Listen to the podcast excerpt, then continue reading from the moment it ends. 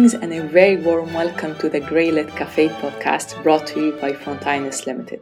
Frontinus is a communications consultancy focused on engineering, infrastructure, and sustainability.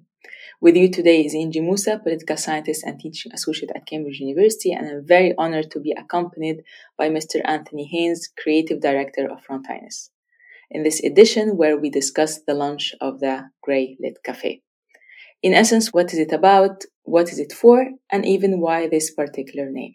So without further ado, let me welcome Mr. Haynes. Greetings, Engy. Thank you so much for joining us today, Mr. Haynes. And let me ask you directly, what is the grey literature? Well, that's that's not an easy question. Um, over time, various um, people have tried to propose sort of general all-purpose definitions, uh, and they've tried to define grey literature, for for example, by the, the genre, the kind the kinds of communications that grey literature includes, and they've tried to define it by uh, its distribution, the fact that grey literature has traditionally been distributed not not through the book trade and the usual library suppliers and so on. Um, and they tried to define it by the publishers, the kind of organisations that publish grey literature. And actually, I think none of these approaches have really proved very satisfactory in terms of a general definition. So, what is your approach to the grey literature then? Okay, so my approach is rather than try and propose a general definition that's going to suit all people for all purposes, what we do at Frontinus is simply try and clarify what we mean when we use a term. And in particular for this podcast, what do we mean for that purpose by grey literature? And I characterize it in two ways, really. One, one is, I would say, uh, what I would call negative, and the other is positive. So, a negative characterization is to say what I don't mean by grey literature. And the best way I can explain that is if you think of a spectrum, and at the one end of the spectrum uh, comes ephemera, you know, very small occasional bits of communication, like um, you know, uh, getting a receipt when you buy something, or a, a getting a, a, mission ticket for an event or something like that. I would call that ephemera. Now, some people include ephemera in when they're talking about grey literature, and I, I don't. So when I'm talking about grey literature, I'm not talking about ephemera. And then at the other end are what gets called sort of proper publishing. You know, things like um, journal papers in scholarly journals and professionally published books published by Oxford University Press um, or whatever with ISBNs. And generally speaking, I don't include those in my definition of grey literature either. So when I'm talking about grey literature, I, I, would define it negatively as not ephemera and not proper publishing, but something that fills the gap in the spectrum in between. Okay, that's very interesting. But then, how do you characterize grey literature positively then? The way I try to do that is simply to indicate the kind of thing we mean by um, identifying the typical examples. And for me, the most typical examples in terms of the forms are things like reports, white papers, booklets, pamphlets, leaflets, dissertations, teaching materials, and then we th- those are the traditional forms of grey literature. And in addition, we have more recently developed forms such as blogs, podcasts, slide decks.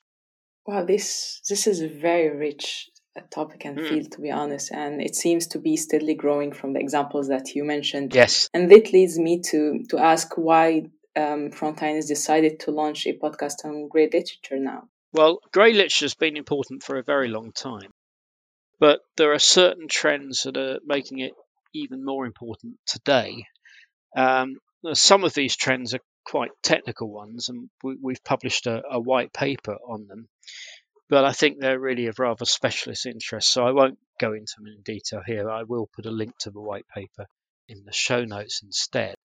But there are two general trends that I think are raising the tide for grey literature. The first is digitalisation, and that's had a massive effect on grey literature. The first thing it does is it makes it much easier to archive grey literature, and therefore it's easier for people to retrieve it in the future. If you think of things, I mentioned things like booklets and leaflets and pamphlets, they're a bit of a nightmare in print form. They're a bit of a nightmare for librarians. They're all different shapes and sizes, and they don't stand up on the shelf properly, and so on. Um, they're much easier to collate digitally, and what that means is the shelf life of grey literature expands. Um, mm. I remember, I'll give you an example. I was writing a book about writing, and I wanted to refer to some research done at the University of York in the 1980s. Uh, and the university had published some small format research reports. And I just couldn't find them. I just couldn't locate them anywhere. They disappeared from view by the time I wanted to write my book. Whereas these wow. days, when people produce grey literature, um, at the very least, you'll find a reference to um, a reference to the publication will hang around on the internet for years. But actually, increasingly, what happens is the actual text in PDF or whatever also mm. remains available on the internet. So grey literature doesn't disappear as quickly as it used to. I think also in terms of digitalisation, so I'm aware this is a rather longer answer than you might have been hoping for, but no, no, it's very, very insightful to be honest. So please, the floor okay. is yours. Well, it also makes grey literature the distribution more difficult. Obviously, um, you know, mm. in, the old days, getting a piece of grey literature from, let's say, Oxford to Sydney, and let alone Beijing, might have been quite a difficult thing to do. And now, of course, that's very easy to do online. I think also digitalisation has um, actually produced a good deal of creativity because it's enabled the development of new forms. So if you think of blog posts, which I suppose in some way is a sort of equivalent of essays, the traditional form of essays, but also has its own character. And the same with the relationship between podcasts and lectures.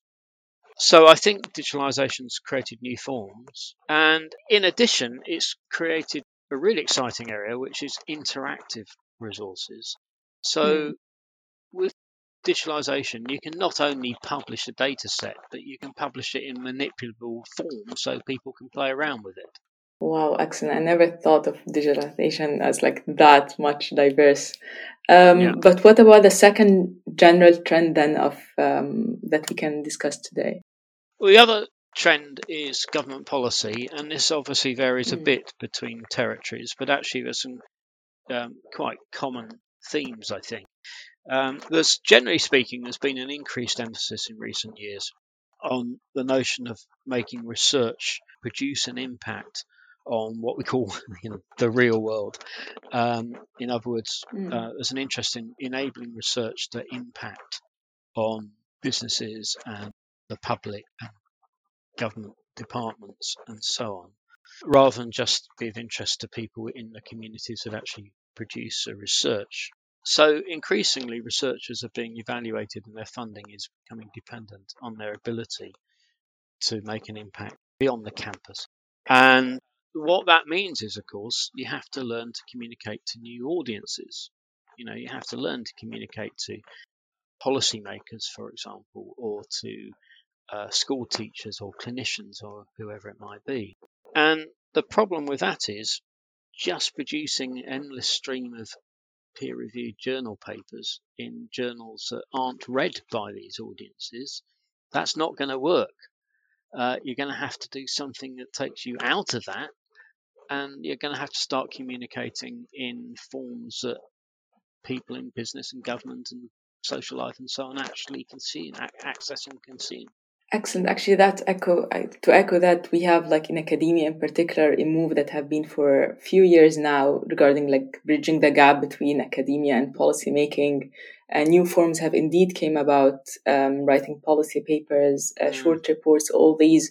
So yeah, I definitely see that. Although we don't use that grey literature term, but I think it it fits what we are doing. And with through such a podcast, people getting to know more about what it means to use the grey literature term. I think it just fits perfectly and people should should go with it. And that takes me to the most interesting part, the name. So at Frontinus, you have decided to call this podcast Greylit Cafe. So what does that cafe bit indicate? Well, our intention is simply to convey um, a, a, feeling that the podcast um, is, is a, a, relaxed thing uh, and an informal thing. Mm. And we also want to capture the idea of uh, having a short break. Um, you know, you take a break out in in your day to have a quick cup of coffee. It's that idea. Highly needed. well, indeed, I'm a great fan of good coffee, and um, and so um, our intention is to make our episodes pretty short, like a coffee break. So um, our typical length will be 10 to 15 minutes, which is rather shorter than most podcasts, but we, we, we think um, we think there's definitely a, a, demand for people consuming content in, in quite short uh, time spans. Oh, that sounds really fun, but also a challenge, to be honest, to tackle such interesting themes in such a concise format. Um, yes, I know you yes. will provide our audience with various resources to further enrich their knowledge on the topics, like with the mm. course. Uh, but maybe just to launch this habit today, uh, what would be your top recommendation on the theme of grey literature? Okay, well, uh, what I will do is in the show notes, I'll actually put references to a number of resources on specific aspects of grey literature. But I think in terms of a general resource, the one I would recommend is the website of an organisation called GreyNet International. And I'll put the link in the show notes, but the URL is a very simple one. It's simply greynet.org. It's not visually the most stimulating website. It's not a beautiful design, but it's very, very rich in content. Excellent. I can't wait to check that out. Thank you very much, Mr. Anthony, for this insightful edition. And thank you. Oh, thank you, Engy. It's been a real pleasure. Thank, thank you, you, Professor. And thank you all for listening. This was Engy Moussa with Anthony Haynes. Greylit Cafe is edited by Dr. Bart Hallmark and produced by Frontinus Limited. Frontinus specializes in grey literature, forms such as proposals, publications, papers, and reports, the music is from Handel's Water Music, courtesy of the United States Marine Band and Marine Chamber Orchestra. Goodbye.